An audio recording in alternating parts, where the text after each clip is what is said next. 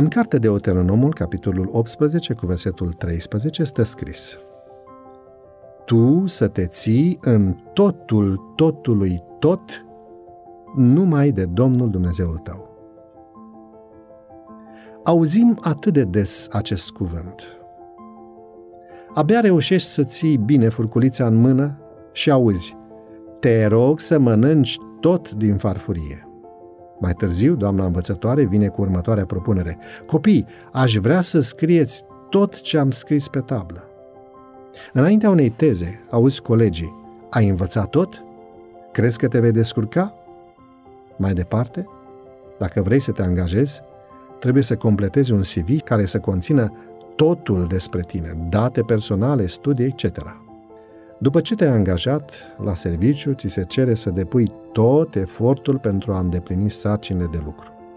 Astăzi, ca mamă sau ca tată, trebuie să dai tot ce ai mai bun și să faci tot ce este mai bine pentru copiii tăi și pentru familia ta.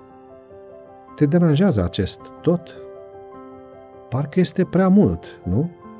Hai să privim versiunea cerului cu privire la cuvântul acesta. La început, Dumnezeu a creat tot pământul perfect. De-a lungul anilor, El a avut grijă tot timpul de copiii săi. Iisus Hristos a renunțat la tot ce avea în cer și a coborât printre noi pentru a ne oferi un exemplu. El a dus la îndeplinire tot planul de mântuire pentru mine și pentru tine. Este dispus să ierte tot ce punem înaintea Lui tu și eu. Îți oferă tot harul său. Într-o zi va reveni pentru a lua acasă tot poporul lui credincios. Hmm? Dar acest tot te mai deranjează?